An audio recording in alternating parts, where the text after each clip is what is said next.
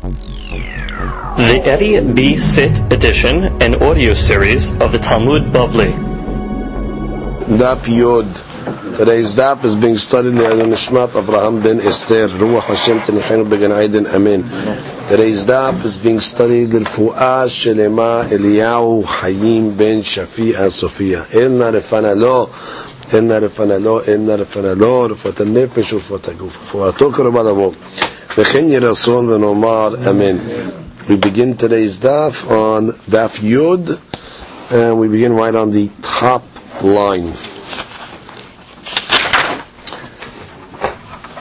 And the Gemara begins, Banan, we have a bright Eretz Yisrael nivret tehila, וכל העולם כולו נברא לבסוף, שנאמר, Ad lo asa eres v'chosot. The first statement of the Brayta is that Eretz Israel was created first, and then the rest of the world was created thereafter. The Gemara substantiates it from a pasuk in Emar, Ad lo asa eres. First he created the eres, and then chosot. Chosot are the the outskirts of Eretz Israel, which is the rest of the world. The Gemara then says, Eretz Yisrael will follow our text. You know the Bach. He puts some of these statements in a different order. We'll just read them in our text. Eretz Yisrael mashke ota hakadosh baruch hu be'atzmo. בכל העולם כולו על ידי שליח, שנאמר, הנותן מטר על פני ארץ, ושולח מים על פני חוסות. The Gemara says that Eretz Israel, God gives the rain directly. However, when it comes to the rest of the world, God sends the rain al yedei shaliyah, through a messenger, through an angel. The Gemara substantiates it from the pasuk Noten. He is the one that gives matar al pene ares. That's Eretz Israel. The sholeach, because he sends mayim al pene hutzot. That is on the outskirts. So the Ben Ish Chai over here asks a an obvious question. We learned right in the beginning of the Masechet on that bit about the keys. That there's three keys that God doesn't give to a shaliyah. One of those keys is the key of the rain. Now you're telling me that the rest of the world receives their rain al yedesh shaliyah. What happened? I thought the key of rain is not given over. So he says like this. שאף בשאר העולם לא נמסר מפתח של גשמים לידי שליח, אלא שיש שני חלקים בירידת הגשמים. There's two stages in the rain. שבתחילה עננים מקבלים מן המים העליונים, first the clouds, they receive from the upper waters, that's according to Rabbi Yoshua, right? The, war, the clouds go up, and they open up themselves, and God unloads water from Mayim Elyonim into the clouds. That initial pouring from the Mayim Elyonim into the clouds, that's the key that we're talking about that's not given over. Then we said the clouds become like a sieve in order to split up the drops of rain into individual drops. וככה גשם יורד לארץ, ובזה יש חילוק בין ארץ ישראל, שהקדוש ברוך הוא משקה אותה בעצמו, לבין שאר העולם שמשקה על ידי שליח. Once the clouds are loaded up, Eretz Israel, God himself moves the clouds, let's say, towards Eretz Israel and causes them to shower. However, the other rest of the world, a shaliach then takes over at that point and takes the clouds and brings them to Chutz So the Mafteyah is the initial unloading of Mayim Elyonim into the clouds of the Shamaim, according to the Ben Ish Hai. Mm-hmm. Next statement. Eris Yisrael שותה או megeshamim vechol וכל kulo mitamsit מתמצית emar הנותן matar al פני ares. Ma'im al penei chutzot. That's the end of that pasuk. Literally means here that the land of Israel is shoteh, drinks megeshamim, actual rains, the actual rains. We get the the first, the pure rains, and the rest of the world is drinking what's called tamsit. Tamsit is like the, the leftovers or the residual what's left over for the rest of the world, so that's what the uh, the rest of the world gets. And the Gemara proves this. Hanoten matar al pene aris. Which means the real matar, the rain, that's in Eretz Israel. V'sholeach mayim. The rest of the world doesn't get matar. You get what's called mayim, which is actually the leftovers, whatever, you know, whatever Eretz Israel doesn't get. So the residuals go to uh, Obviously, you have to say there's a uh, some sort of difference between uh, between the two. Comes the Gemara and continues. ארץ ישראל שותה תחילה, וכל העולם כולו לבסוף. שנאמר, הנותן מטר על פני ארץ. Which means Eretz Israel gets the first rains, they drink first, and then the rest of the world gets rains. And the pasuk substantiates it by saying Hanoten matar al pnei ares. First the ares gets the matar, and then sholeach mayim al pnei chotzot, and the rest of the world gets the rains. That she says sham yordim geshamim tahila. That's where the rains uh, fall uh, first. We're learning it uh, quite literally.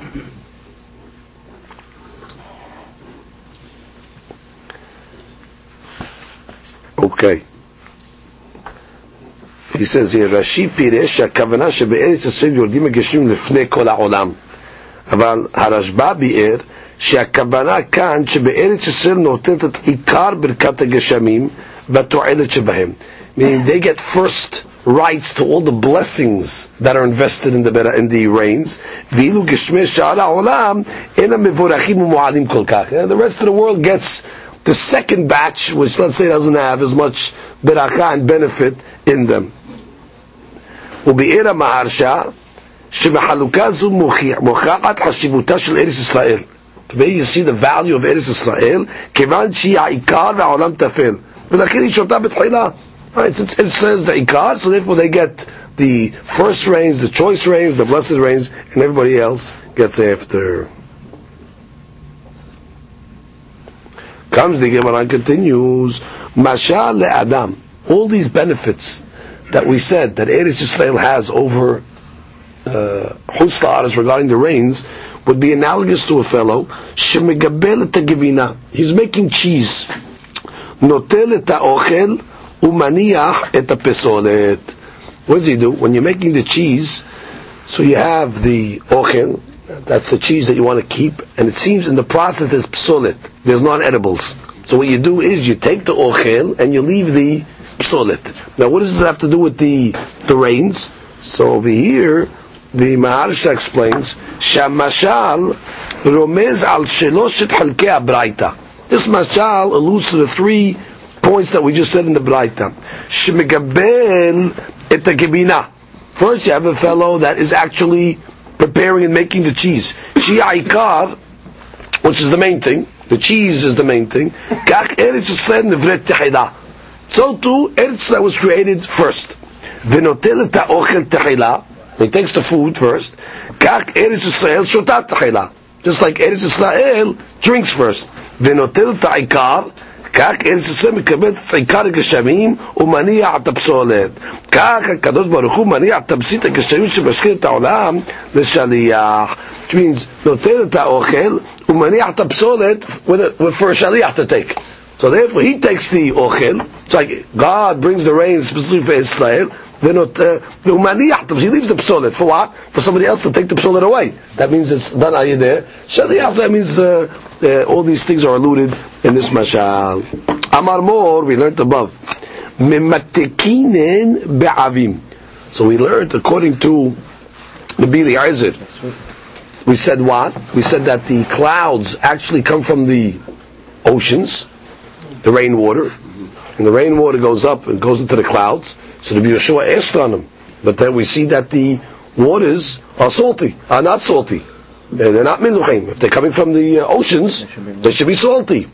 So Rashi, just to make a point, Rashi on the Tet Amud Bet, remember when it says, uh, we see that they're not miluchim. Look at that Rashi for a moment.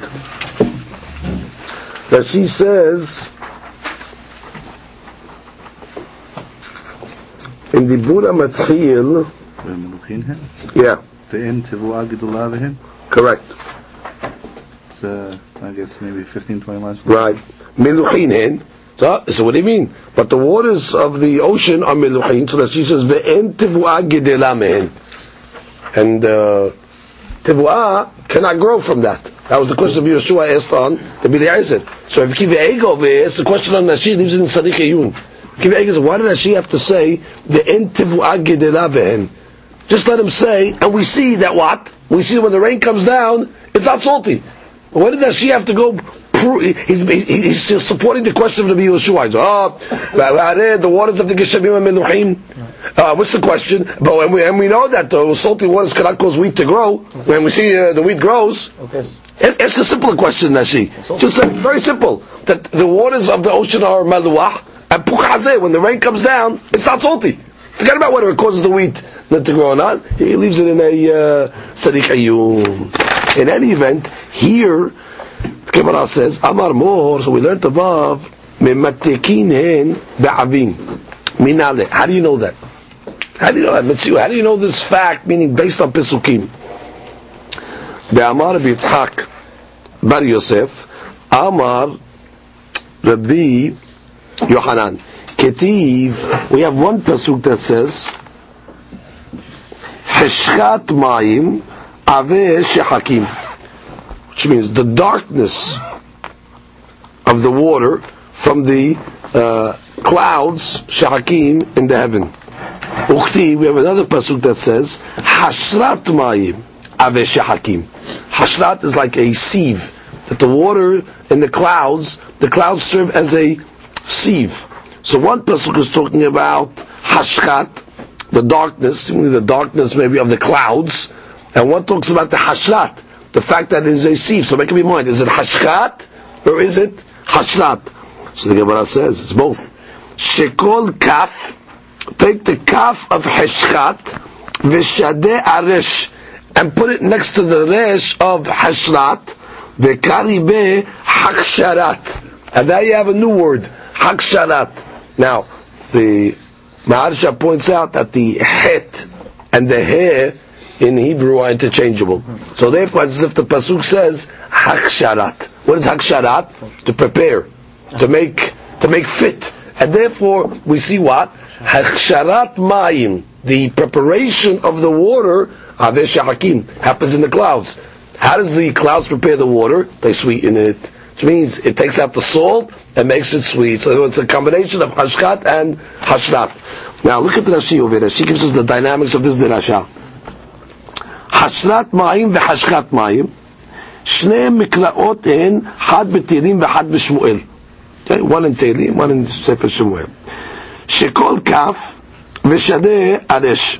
כלומר, קח כף שבמילת חשכת, take the כף of the word חשכת, V'sarfu imila hashrat. I put it in the uh, added to the word hashrat. Vekari be haksharat shemematekin u'makshirin be'avim. As we said, it prepares it.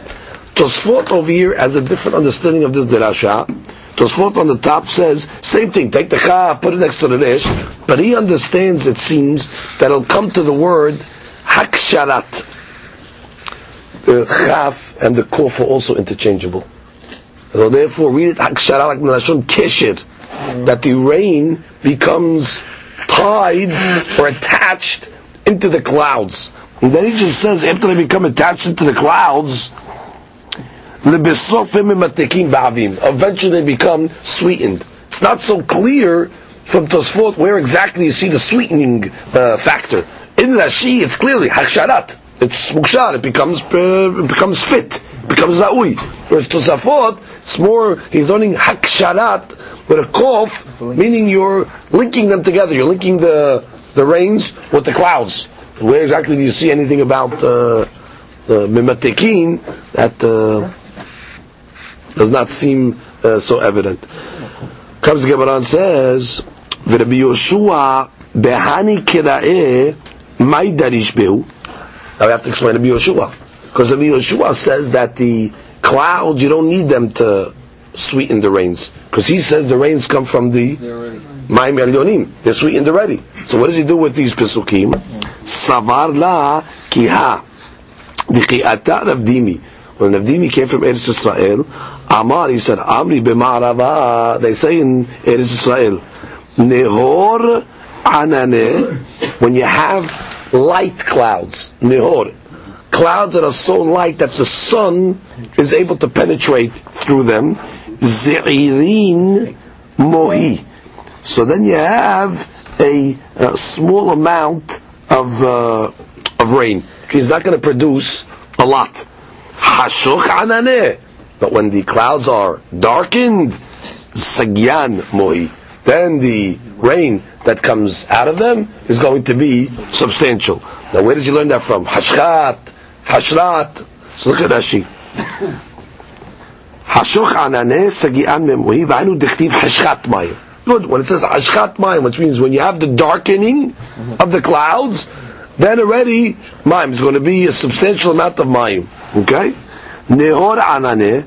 Now, you don't need another pasuk. From the same pasuk of hashchat mayim, you're able to learn the the the, in, in the implication. If you tell me when the clouds are darkened, there's a lot of rain. Automatically, when the clouds are lightened, there's going to be less rain. So everything is really learned from hashchat.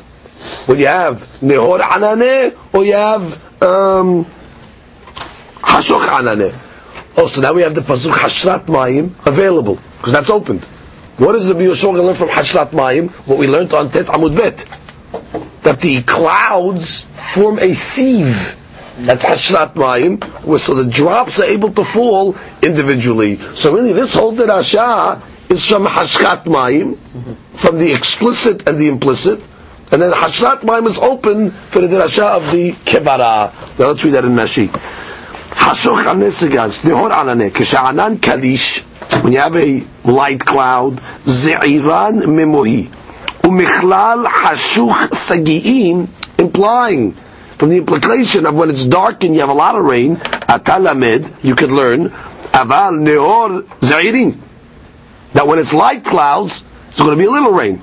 וחשרת לשון השערה כמו אין שורים דיו כדריש לרבי יהושע לעיל אבל חשכת מבער ללאחי ולאחי חשכת needs for both לאחי ולאחי and חשרת is uh, like uh, אין שוrin שוrin literally means uh, to soak to soak as if the it seems when you soak the uh, uh, you soak it in in, in uh, the uh, the ink putting something in it uh, so so the water gets soaked into the clouds and that causes the clouds to separate the body of water into different parts called raindrops. Keman azla. The Gemara continues. The following statement who's it going like? Hadetanya mai ma'ilyonim the upper waters b'ma'amarem tiluim. They are suspended in midair. B'ma'amar shel Hakadosh Baruch Hu in God's word. Uperoteim and the uh, their fruit. Their fruit is what? Me geshamim. The fruit is of these waters is rain. Shre'emar miperi ma'asecha from the fruits of your creation, tisba ha'aris. The land will become satiated. Now she says, uperotehem megeshamim. The fruit of that water in the heavens is what's called rain. Mishum lishna dekra nakatachi. משום דכתיב מפרי מעשיך תשמע הארץ ופירותיהם כלומר מזיעת המים. The she says Hadush over here. The upper waters never diminish. The rains that come from the upper waters just come from the ze'ah of the waters, the sweat of those waters. She'en nihsarim klum. They themselves remain intact. So the reservoir in the heaven stays where it is, and you're just getting a, a ze'ah, they call it. Elohim male mayim. That pelig, that uh, box we called it, in the heaven, male mayim. It's constantly filled with water. Kol sha'ah. Vakerin kayemet. Right? The principle always remains. Uperotohem megeshamim. But the fruit that comes from that uh, Peleg Elohim and the Shamayim is the rain itself. Now, who, all, this type of uh, talk, who's it going like? Keman, can it be Yoshua? Must be Must be Rabbi Yoshua. Because Rabbi Yoshua says that the whole world enjoys from my Elyonim. Rabbi Eliezer, what is Rabbi Eliezer? Rabbi Eliezer says that the rains come from the uh, from the oceans. Hahu b'maasi adav shel Hakadosh Baruch Hu hu dichtiv. He says no. He says this pasuk over here is talking about the creations of Hakadosh Baruch Hu, not specifically the the rains. Stam when the pasuk says, um, or when the Braita says, "Ma'im ha'anyonim b'ma'amar em tiluim." Or when the Pasuk says, I'm sorry, Mipiri ma'asecha, from the fruit of your labor, of your creations, tisbaharis." That's talking about the Ma'aseh of Shekhat Baruch That what? The Shekhat Baruch Hu created the world, and from his creation, he sustains the world. Nothing to do with the rains coming from the uh, upper world down to this world. Stam, from the fruits of your creation, uh, which means uh, actually, according to Rabbi, um, the said, learn it like this. Mipiri Maasecha, that's what, from the water that you created, Tisba'aris, you say the world. But who's, who's not about where the water comes from. The water uh, comes from uh, the oceans. So Peri Ma'asecha from the creation, there'll be uh, Yeshua's learning, Peri Ma'asecha from the fruit of the rain, from the fruit of the water, from the ze'ah of the water, of the Elyonim, that already comes the uh, the Tizba'aris. Uh, simple. Peri Ma'asecha from the creation, your, what's your creation? Creation is the water. Tizba'aris. Where's the water come from? Whoever it comes, it comes from the my, my tahtonim, comes from the from the oceans. It doesn't make the dirasha that's coming from the uh, Shammai. Good. How about Rabbi Yeshua ben Levi? Rabbi Yeshua ben Levi says, כל העולם כולו Ushote. Mm. According to this, really all the rains are a residual that come from Gan Eden. The rains all emanate from Gan Eden. Emar, the Nahar Yotze Me'eden. Says there was a river that goes through Eden. And therefore, everything starts from Eden, that's where the rains begin, and anything that the world drinks that's actually a tamsit from. No, this is the Yeshua ben Levi. Tana, metamsit bet kur shote tarkab. me, a tamsit of a bet kur. A bet kur is a certain size. A person, the, the world will drink a tarkav, which is three kav. Now, what does this mean? Look at Rashi. Let's read Rashi. Tana metamsit bet kur. Kli shemashkin b'memav bet kur. A vessel that can fit enough water in it to sustain a bet kur. יכולים להשקות בתמסיתו, which means in the residual from that bucket, שיעור זריעת תרכב, שהיא אחת משישים בבית כור.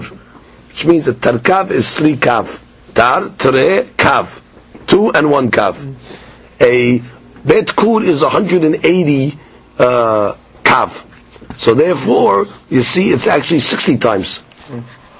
Means when you have 60 times the amount of water, right, in that uh, bet kav, that from the tamsit of that, from what comes out of that waters, it's able to uh, irrigate three kavs. You need 60 kav, uh, 180 kav of water, or actually the amount of water that can sustain 180 kav uh, area, bet kur, that residual from that water will be able to sustain three kav.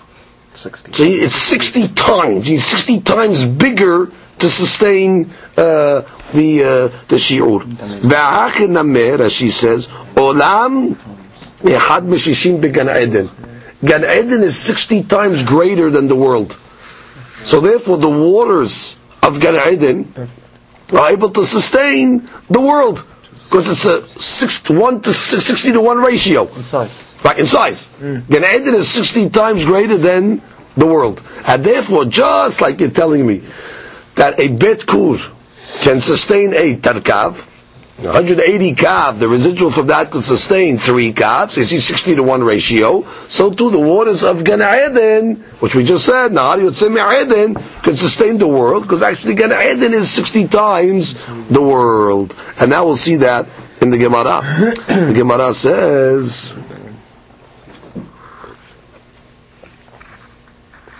Correct. Now the Gemara says, Tara Rabbanan, Eretz Mitzrayim, Havya dalad me'ot parsa al dalad me'ot parsa. And er, Eretz Mitzrayim was 400 parsa by 400 parsa, that's the size. Vehu, Ehad Mishishim Bekush. That is 60 times greater than Kush. Kush is Ethiopia. So Egypt in size is third, or could be Ethiopia. We call it Eretz Kush uh, because they're actually the Mahloket. It could be India exactly. The Kush, Ehad Mishishim Ba'olam. Kush is 60 times greater than the entire world. The world is 1 60th of Kush. Ve'olam echat mishishim began.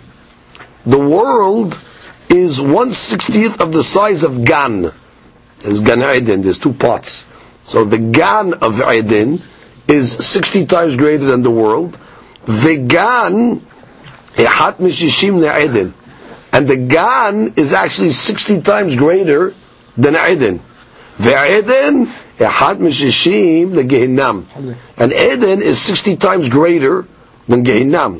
Nimsa, Kikisui Kedera LeGehinam. In, re- in, in relation to the size of the world, to the size of Gehinam. Gehinam is humongous, is hundreds of times greater than the size of the world. And therefore it comes out that the world is nothing but a pot cover over Gehinam. Which means the pot is humongous, the world is just like a kisui kedera legehinam. V'yesh gehinam en la shi'ur. And someone is saying gehinam has no shi'ur, v'yesh omrim, eden en la shi'ur. That eden does not have a shi'ur. Uh, the Mefarshim uh, explain, because the Gemara said, v'eden ehad mishishim legehinam.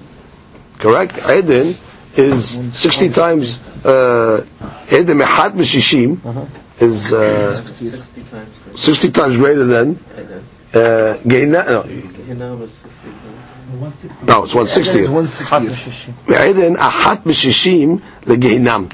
So now, But Gehinam doesn't have a... so now Gehinam doesn't have anything to compare it to, which means that Gehinam is what? Well, Gehinam is the, the end of the. Uh, Infinite. uh, it's infinite. So therefore, it doesn't have anything to compare it to. Gehinam is 60 times greater than.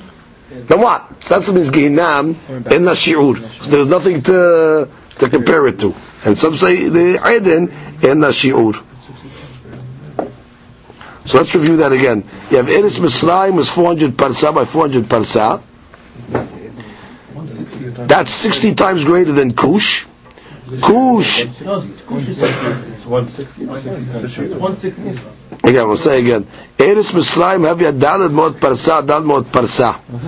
Vu ahad mishishim bekush, which is Kush is greater. One sixtieth, uh, sixty times, right? It's the same thing. Well, uh, it depends what's, what you're looking at. If you're looking at Mitzrayim or you're looking at Kush. So when the Gemara says, uh, Eretz Mitzrayim is 400 parsa, v'hu ehat mishishim bekush, it is one sixtieth of Kush. Okay.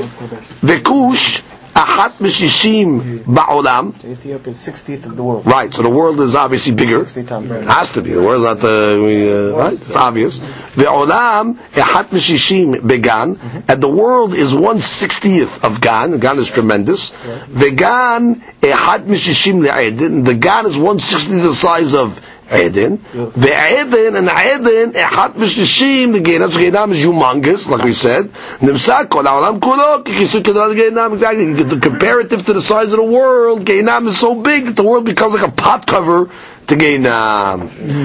Amar of Oshaya, my dichtiv. What does it mean in the following pasuk? Pasuk says, "Shochant al mayim rabim," The one that rests on plenty waters, rabat otzarot. Right? It has many treasuries. Mi garam lebabel sheyu otzrotea meleot bar. What caused the country of Babel that its treasuries, that its storage houses should be filled with wheat? Because it rests on Mayim Rabim. Right? It's, it's in the it's in the lower lying areas, Babel. Right? It's by the Euphrates, it's by the water there. So therefore, since it's resting by the waters, so therefore its treasuries, its storage houses are filled with wheat. So again, shochant al mayim rabim, because it rests on mayim rabim, rabat otzarot. It has much um, wheat in its storage houses. Amar Rav. Atira Babel. Babel is very rich. Mm-hmm. The hasta belomitra. They're able to reap wheat from their fields without even rains. She's the the ground is so fertile with water, even without a rain, they're able to already reap the wheat. Amar Abaye. We have a rule. Tuvane velo yuvshane. Rashi understands this that this is a continuation to the Gemara we just learned. He has a Girsay, de tuba'ane. Because Babel is in a low area, so the water is able to collect in the low valley and the swamp area, and therefore it is de tuba'ane, it is a moist, fertile land, de lo yubshane, and it is not dry. Tosfot says, no, this, this is just a, a statement that people used to say, that if you have a choice to live in a certain place, choose the tub'aneh velo yubshaneh. Look at Tosfot. פירוש מוטב להיות בארץ שהיא לחה משהיא יבשה. And better to live in a fertile land than to live in a dry land. תובענה ולא יובשנה. Okay?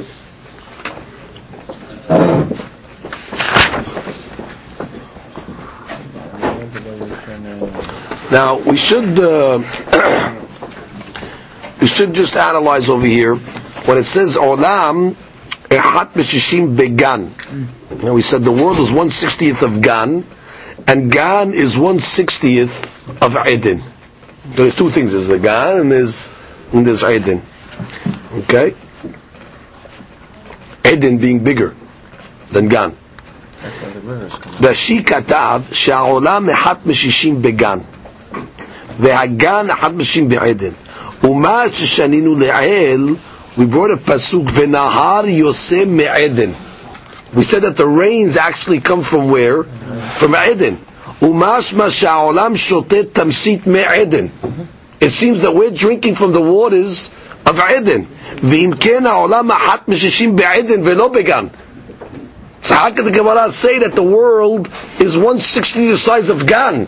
It's really one sixtieth the size of Eden, based on what we said. Because we say that the ratio of the waters is uh, sixty to one. Now you're telling me that really it's it's, it's much more.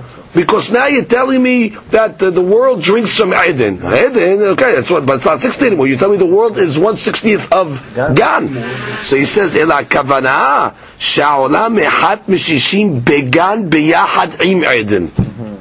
So what it say? When we say the world in relation to Gan and Eden, it's both. I mean, Gan and Eden together, so the world is one sixtieth of it. Ve'hagan atzmo, and Gan itself, hu ehad mishishim be'eden.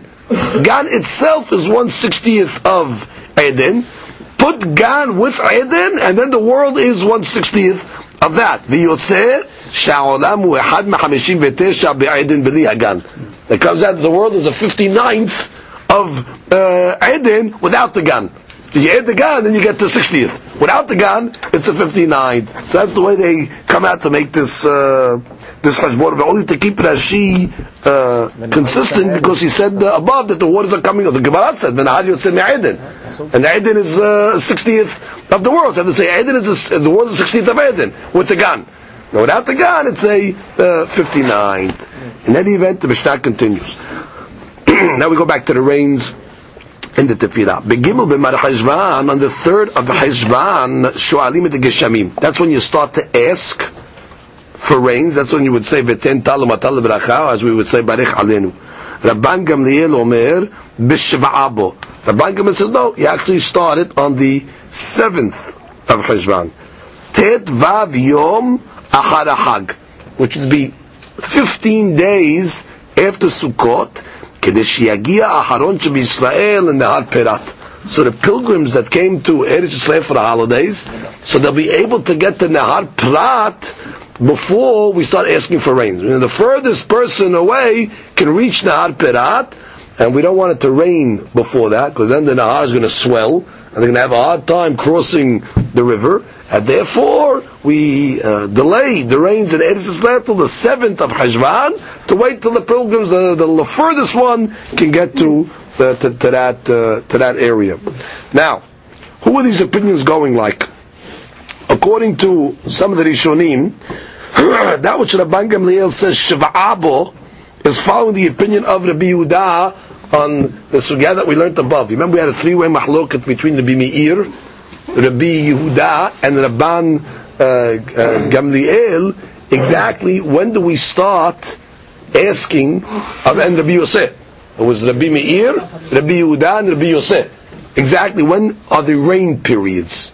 So we either said that uh, the rain periods are 3, 7, 17, or 7, 17, 23, or 17, 23, Rosh Chodesh Kislev. So therefore, according to this opinion, we can say that's following Shitat Rabbi Meir, that the first time for the rains is the third of Hezvan. That's why the first rain period is the Hezvan. Barech Alim should follow suit. Whereas the Ban Gemara that says Shiv'abo could be following the opinion of Rabbi Yehuda that says the first period of rain is actually on the seventh. That's why some of the Shonim uh, want to understand. Now, we should point out over here, uh, from our Mishnah, it is mashma that the beginning of Barech Alenu, according to whatever opinion you're taking, three or seven, starts at night. Whereas when it came to Mashiva Ruach, the Geshem, we said that it starts in the day and it starts in Musaf. Now the Yerushalmi gave a reason for why it starts in Musaf. Gave two reasons. One reason was in order not to make agudot agudot. Because at night, not everybody comes to Bet Knesset. So we don't want half the people saying Mashiva Ruach and half the people continuing Murid Tal. We want to wait till everybody's in the synagogue together, so by Musaf, and therefore they made the changeover whenever everybody was there. If that's the reason, says the Magen Avraham, we can explain why Barech Alin we have no problem of starting it at night. Because anyway it's going to be Agudot, Agudot. Because in, in Eretz Israel they started on one time, and in Chutz La'aretz they started at another time. So you're never going to really solve the agudot agudot problem no matter when you start Barech. Because either you start in Shachrit or in, uh, the next day.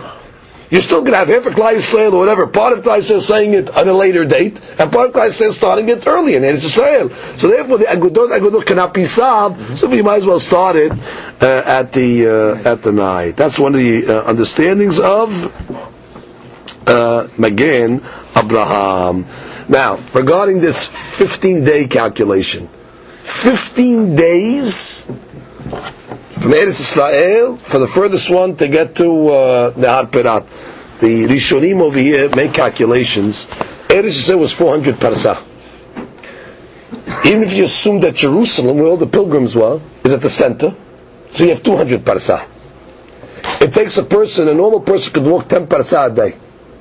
So it should take 20 days to get to the border of Eretz Israel. Mm-hmm. So how over here it's saying that only takes 15. So the Ran over here uh, on the Mefarshim explain uh, the Ritba will come along and gives a simple. He says, "Sheim yilchu maher yoter me'adam benoni yuchlu laspik lalechet sheuze b'chamisha asar yom." So you have to say they're walking faster than a normal person. That would say 10 pasot a person could walk. That's a, it's a regular guy. But if they pick up the pace, so they're able to walk uh, quicker. Others want to say that actually they would walk at night. They would walk at night. So therefore, by walking at night, so therefore you're able to pick up some extra days. Now you couldn't walk every day. Has to be pointed out. Because in two weeks, in 15 days, you're going to have Shabbatot. And Mefashim point that out also. On the Shabbatot, really, you cannot go outside the, the tomb. So therefore, even if they took off on Shabbat, they would have to start traveling, uh, you know, the nights of the other days in order to make up for the distance that they would lose on Shabbat. Right, that's the way the Dan, uh, the Dan understands. Okay, we continue. Amar bin Azar, halacha keraban Gamliel. Okay, halacha follows Rabban Gamliel that they start on Zayin Hajvan. This is referring to in the Eretz Yisrael. Just clearly said it. Right. Until the last one can get to Nahar Pirat. Even though this was said at the times of the Bet HaMikdash, halacha says that what was the logic that we didn't change it today, even though we don't have a Bet HaMikdash? Explanations like this. Borei Olam created the rain cycles in order to fit the pilgrims that went up to the Beit HaMikdash. Mm-hmm. So therefore, because he knew that there's going to be these pilgrims that need to have time to get back to Nahar Pirat, so he waited for the rainy season to start until Zayin Hajvan. So even if there's no Beit HaMikdash, doesn't matter. That's the way Borei Olam created the rainy season. Even if there's no Beit HaMikdash, bottom line, Seven Hajvan is the time where the rains are going to come, which means God didn't change the rainy season after Beit HaMikdash. It could come earlier because we don't have a uh, issue. That's the way created it. Seven taking into account that there's going to be issues for the travelers in the times of the Beit HaMikdash, but that stays consistent even after. Tanya. We have. Hananya Omer, Hananya said, Ubagola ad shishim betkufa. 60 days after the tikufa. Now, the tikufa is the autumnal equinox. Now, even though uh, the autumnal equinox happens sometime in the last week of September, this Gemara is not following that that day that we call the autumnal equinox, like September 21st or something like that. We're talking over here, it's somewhere in the beginning of October. And the beginning of October, you'll take 60 days. This is a solar calculation, incidentally, because all the equinox follows the uh, seasons, and the seasons is the sun.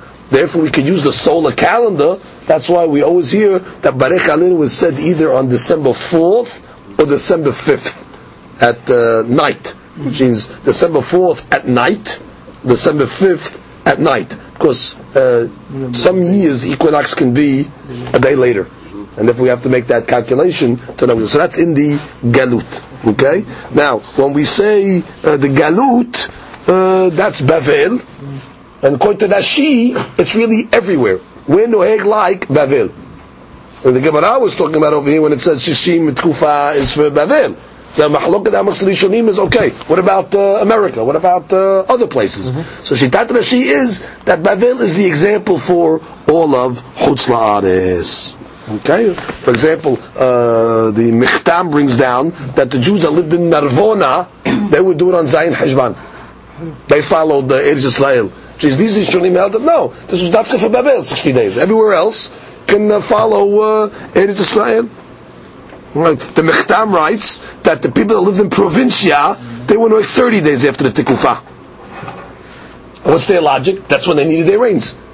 So, so the Gemara that it's 60 after the Tekufa, that was that was tailor made for Babel. That's when they need their rains. But each country, each city has to judge it according to you know, when their rainy season starts. The halacha, we follow Shitat Rashi on this. That Babel is the example for all Hosaris. Therefore, we also know hey, 60 days after the Tekufa. Amar Chaya Mar Shmuel halacha kehananya. Right, halacha follows Hananya. Six days after the Tekufa. Ini, we have a contradiction. Ve'abau minim Shmuel. There's the question to Shmuel. Me'emat madkirina veten tal umatar. When do we start saying veten tal umatar?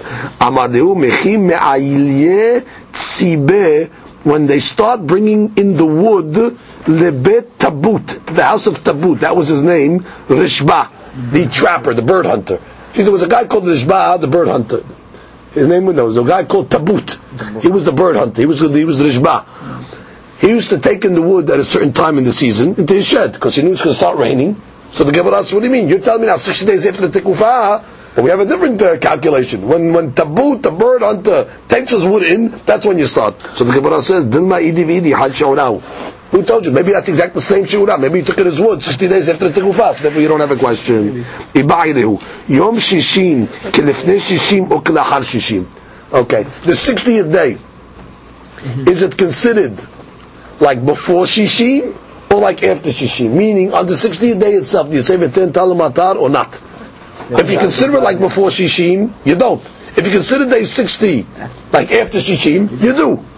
So Gemara gives two answers. Tashema, Rav Amar, Yom Shishim Kila'achar Shishim. It's like after Shishim. And therefore you would say V'ten Tal Matar on that day. Ushmuel Amar Yom Shishim Kilifne Shishim. It's like before, therefore you wouldn't say it. Now how are you going to remember the Shitote? How are you going to remember that Rav was the one that said Kila'achar Shishim? And that Shmuel was the one that said Lifne Shishim. So the Gemara says, Amar Rav Nahman, it's like e ba'umaya. Those that are living in the higher elevations need rain. Tata'e lo ba'umaya. But those who live in the lower elevations don't need rain. Where did Rav come from? Rav originally came from Eretz Israel. So therefore, in Eretz Israel, it's in the high elevations. High elevations, they need the rain. So therefore, he'll say what? That the 60 is considered kalahar, started a day earlier. Shemuel, where did Shemuel come from? Bavel. They don't need the rains. It's in the low area. Therefore, we'll say Shishim is kilifneh. Therefore, start Barech Alenu a day later. So then we can remember who said what. Amar Papa Hilcheta Yom Shishim Kilachar Shishim. And then you do start on the 60th day.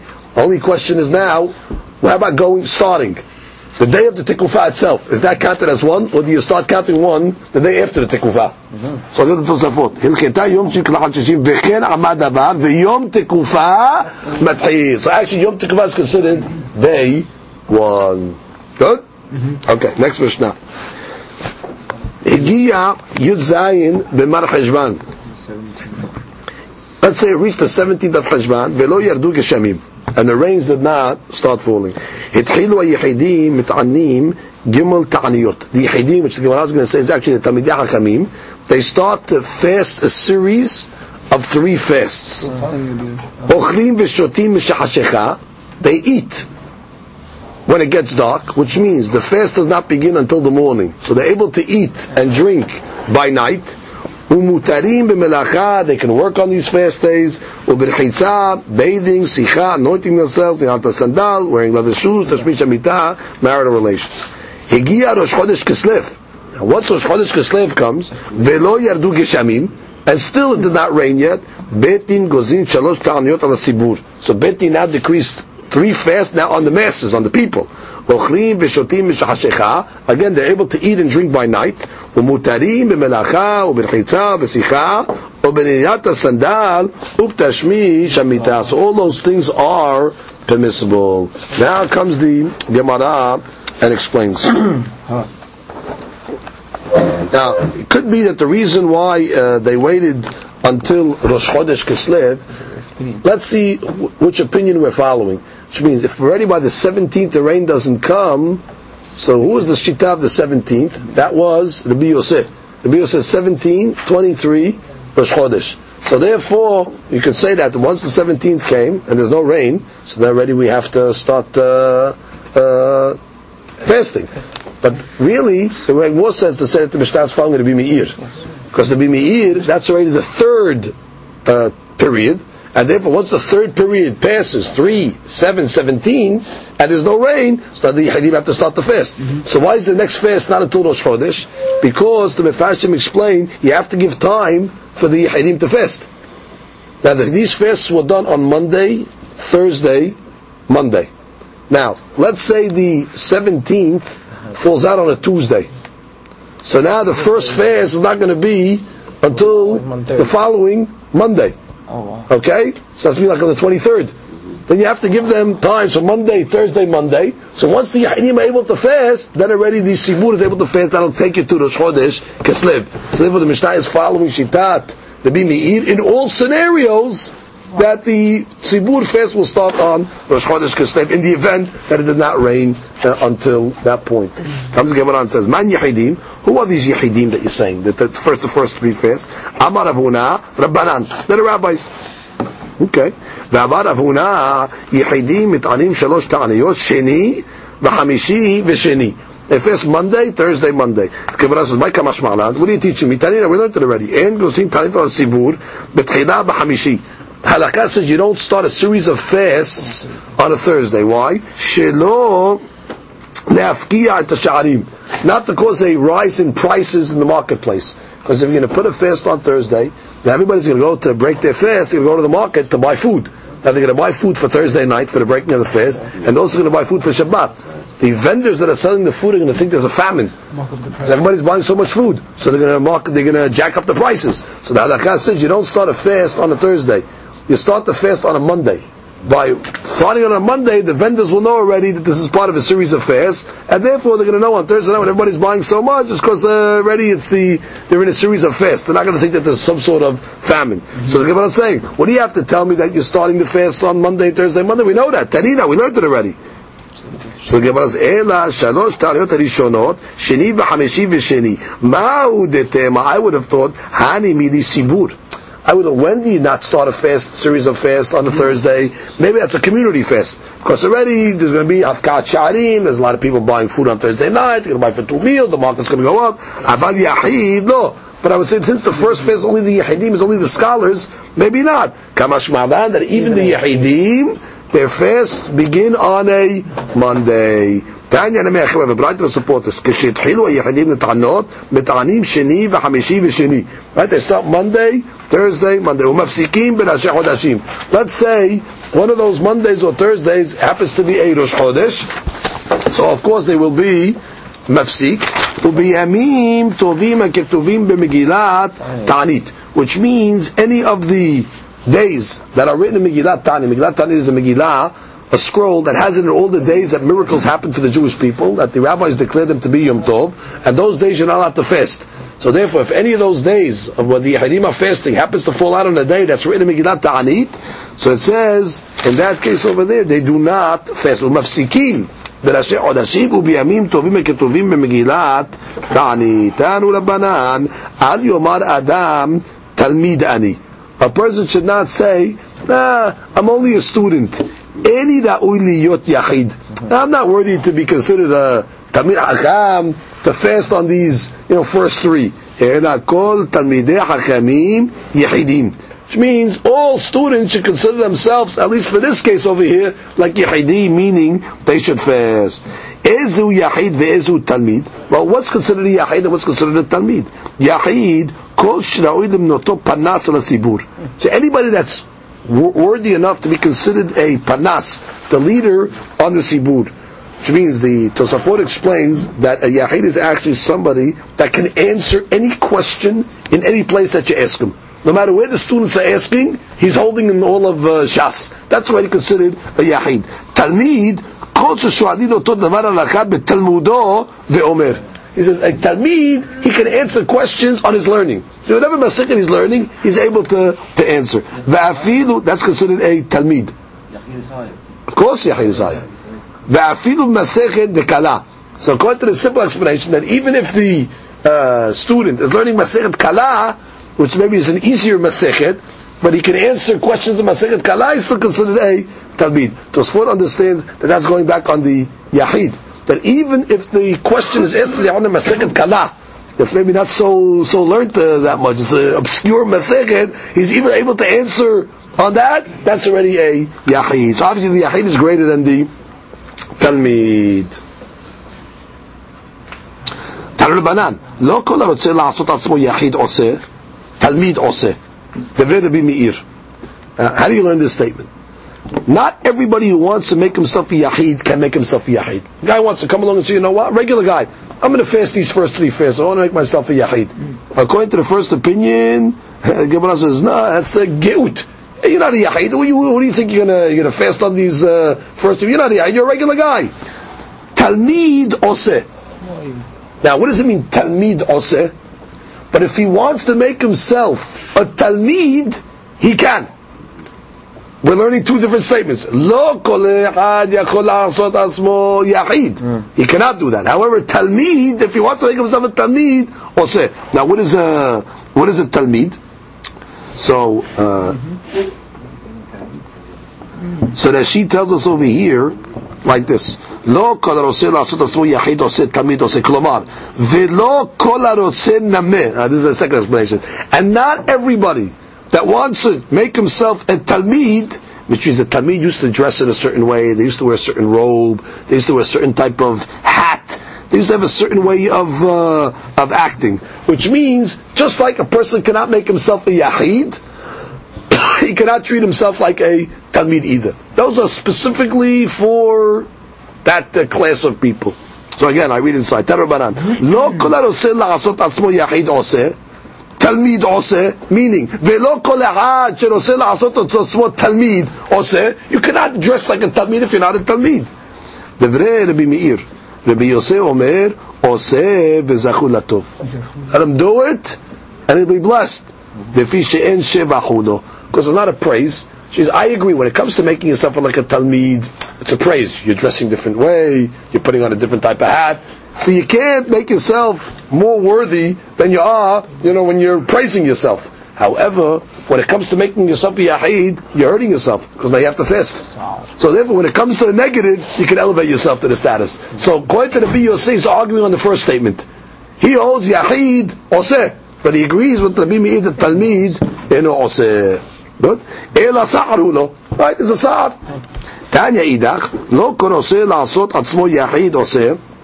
תלמיד עושה, דברי רבי שמעון בן אלעזר. רבן שור גמליאל אומר, במה דברים אמורים דבר של שבח? Yeah, when do we say that you can't make yourself uh, somebody that you're not? That's when it's praiseworthy. It's like a talmid. However, אבל בדבר של סער, like fasting, עושה, וזכו לטוב. שאין שבח הוא לא, אלא צער הוא לא, because that would indeed be a sa'ar. now, there's another way of learning this braita. We have to explain it as well. Lo kol ehad, not everybody can make himself a yahid. According to the Meir, right? Uh, Lo kol ehad yachol la'asot. However, talmid oseh, a talmid can make himself a yahid. Whereas a regular guy can't make himself a yahid, because a regular guy to a yahid is a big difference. So lo kol ehad יכול לעשות את עצמו יחיד, אבל תלמיד עושה. A talmid can elevate himself to a level of, because he's already a talmid, uh, so he can elevate himself if he wants to a yahid. So there's two ways of learning. Either you cannot make yourself, you're regular guy, you cannot make yourself or treat yourself like a yahid, like a bad fasting, nor can you treat yourself like a talmid lenyan the way you dress. Rabbi Yosef will come along and say, I agree with you. I agree with you by a talmid. Because by making yourself a talmid, it's a shevah, you're mm-hmm. uh, elevating yourself. But making yourself a yahid, it's sa'ar. Because what are you doing? You're fasting, right? According to that interpretation. Tanu Rabbanan. The guy was fasting for a certain tzara, uh, troubles that happened to Klai Yisrael. Ve'avra. And the trouble passed. Let's say it was the middle of the fast. He started the fast already. Middle of the day, it passed. He fasted for a sick person, and the guy got better. He has to fast and he has to complete his fast. So I saw one of the Fashim give an explanation, which is double language, mit'aneh umashlim. It's talking about two cases. One case is talking about he didn't start fasting yet. He just accepted upon himself to fast. And before he even started fasting, the guy got better. Doesn't matter, mit'aneh. The mashlim's talking, he started the fast. Mm-hmm. Now it's the middle of the day, the guy got better. Mashlim. So it's about two cases. Mit'aneh umashlim. Mm-hmm. Ha'olech min makom. A person goes from a place that they're not fasting, למקום שמתענים. To a place that they are fasting. הרי זה מתענה עמהם. So he's got to fast with them. Which means he has to take on the stringency of the new place that he arrives. We'll see. ממקום שמתענים למקום שאין מתענים. Let's say the opposite. He goes from a place where they decreed a series of fasts to a place where they're not מתענים. הרי זה מתענה ומשלים. So also, he has to fast as well. Now look at the תוספות over here. ההולך ממקום שמתענים למקום שאין מתענים, הרי מתענה ומשלים. לא שינה דעתו לחזור, לא שינה אין דעתו לחזור. הואיל וקיבל עליו את העניים. Which means once already he came from a place that they're fasting, they left. Even though he left conclusive, he's not coming back. Because if he's coming back, I understand. He's still connected to the place where he was. The Hadush of Tosafot is that once already you accepted upon yourself a fast from the town that you are, now you moved permanently to another town, doesn't matter. Since you were there for the acceptance of the original fast, doesn't matter. You are bound as well. Mm-hmm. Shakach ve'achal ve'shata. Okay, a person, let's say, b'di'avad, he forgot, he ate. He went to one of these places, like the Me'iri explains. Uh, he was supposed to take the fast upon himself with the rest, the rest of the uh, sibur. He forgot, and he started to eat. Al yitra'eh b'fnei sibur, which means he should now uh, show that he ate in front of the sibur. Means we don't want everybody's fasting now. You're uh, oddball now. You're not fasting. We don't want you to now show it in front of the uh, sibur. Okay, Rashi says, "Shinir'eh hatan ben avelim." Now it looks like you're a hatan amongst the mourners. Everybody's going to get jealous of you. You're causing yourself uh, now. Uh, people are going to get jealous of you. You're eating in front of all of them. And further, a person that she says shouldn't say "Shelo yomar huil ba'achalti kol shu. Don't say, "Well, once I broke my fast already, now I'll go uh, enjoy myself." No. Shnei Iman. How do we know that a person is really not supposed to stand out when everybody's suffering? You're not supposed to give the impression that if you're uh, that you're okay. Shnei Iman. Vayomer Yaakov lebanav lama titra'u. Yaakov Abinu told his children, "Do not be conspicuous." אמר להם יעקב לבניו, אל תראו עצמכם כשאתם שבעים, לא בפני עשיו ולא בפני ישמעאל, כדי שלא יתקנאו בכם. when the Jewish people were in Eretz Canaan, there was a famine. Everybody went down to get food to get uh, Misraim. Yaakov Abinu had beracha. They had food according to the Gemara. So why did Yaakov tell his children to go down to Egypt? Don't don't be conspicuous. We don't want to show everybody that we're satiated in front of the Goyim. Because what are they going to do? They're going to resent us for it. And therefore there's going to be trouble. So therefore, not b'fnei Esav velo b'fnei Ishmael. And therefore, go down to Egypt just to show like we're everybody else. So therefore you see what? You're not supposed to stand out. Al tirgizu Badarech. Yosef Sadiq, when he told the brothers to go back home to tell Yaakov that he was alive, he tells them, Al tirgizu. Now what does this word Al tirgizu mean? Literally mean do not become anger, roges. It could mean uh, agitated. upset on the way home. Amar bi al-Azar, Amar lehem Yosef le'ahav, Al titasku bedvar halacha. What he was really telling them, do not get involved in halacha in the study of halakha on the way home, shimet tirgaz alechem aderech, because you might lose the road. Which means I want you to get home fast. You're going to start talking halakha. What's going to happen? You're going to become so engrossed in halakha, you're going to get lost. I want you to get home as quick as possible. Ini we have a contradiction. V'amar Abimahai bar berachia shnei tamidei achem mishimalchim baderech. Two scholars that are walking on the road. The end the Torah, the sarif. If they don't speak the Torah, they're worthy to be burnt. Shneimar vayehem ma'olechim was Eliyahu Nabi and Elisha. They were walking with the bed. They were talking. V'nei rechev esh v'su esh v'yafridu min shnehem. There was a fire that separated between the two of them, but the fire did not destroy them because they were talking the Torah. Ta'amad ikadibur because they were learning. Ha lekadibur elohim the The fire would have consumed them. So what do you see over here? How can Yosef tell the brothers, don't learn uh, halakha on the way home. Just get home quickly. What do you mean? If scholars are start walking home, they have to study the Torah. That kashya, halamigras, depends what type of learning. Which means, don't go deep. Because when you're going le'ayune, then you're going to get caught up in your learning and you lose the road. However, the migras, you have to, which is superficial learning, talking and learning, for sure you have to. But to go into the ayun, that's not advisable on the road. Another interpretation of Alter Gezubadarech was he was telling them, do not take large strides. V'achnisu hama la'ir. And if you're going to have to stop off at night to sleep somewhere, enter the city by day. Please don't enter the city at night. We'll see why. Why should he take big strides? The Rashi explains it in a different place. It's talking about more than an amma. She's more than strides that are bigger than let's say a foot and a half to two feet.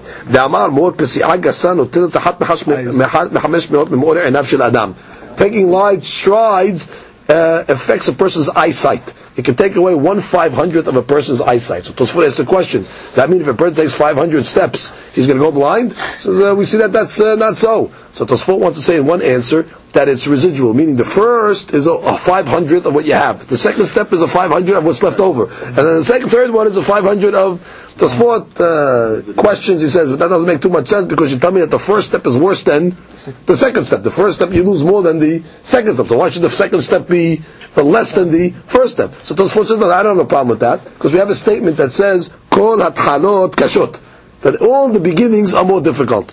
Uh, or Tosfot wants to say no, that really only the first step you lose.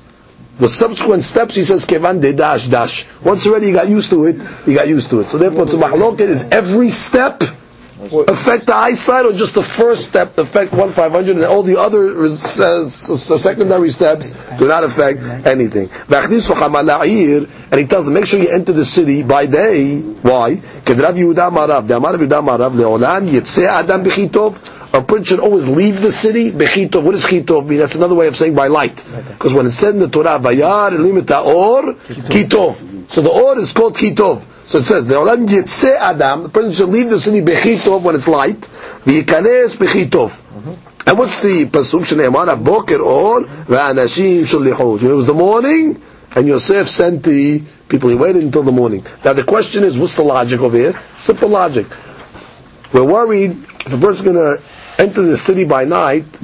Number one, if he's not familiar where he's going, he's going to fall into the pits. He's going to fall into the into the ditches. He doesn't know exactly where the uh, the potholes are. Number two, the concern is that he's going to put himself subject to the robbers. Again, since he's not familiar with the place, so when he goes at night, now it's dangerous. Third explanation that the people in the city are going to suspect them as spies, and therefore do not enter the city, but enter in the day, and as well leave in the day for the same reasons. A person that's traveling on the road, al yochal yoter mishne re'abon. He should not eat more food than is normally eaten in years of famine.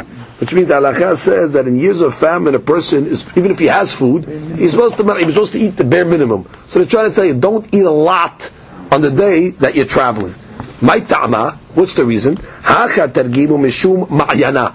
In Bavel, they explain it because of ma'yana, because of what it's going to do to the intestines. When a guy eats a lot before he goes, so the intestines are going to pour into each other, it's going to give him a stomach ache. It's going to have uh, problems with his uh, digestion, because I guess the walking causes the food to, to, to, to adversely affect him. The Maharaba Amri in Eretz they explained, Mishum Mizoneh. Said no. The reason why they don't want you to eat so much uh, on the road, because you're not going to have any food left.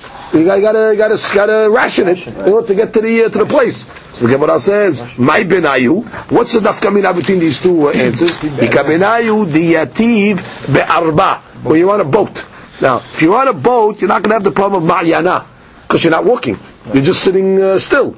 So then you technically, according to the reason of uh, intestines, no problem. But according to the reason you're not going to have food, That makes sense. on a boat, of course, there's no uh, stores. So therefore, if you can eat all your food in before you go, you're not going to have anything for later. Therefore, you should ration it. That'll be enough coming out between the two answers. Inameh, the kazil me'avna, me'avna. Which is, let's say you're going from village to village, where there's stores on the way.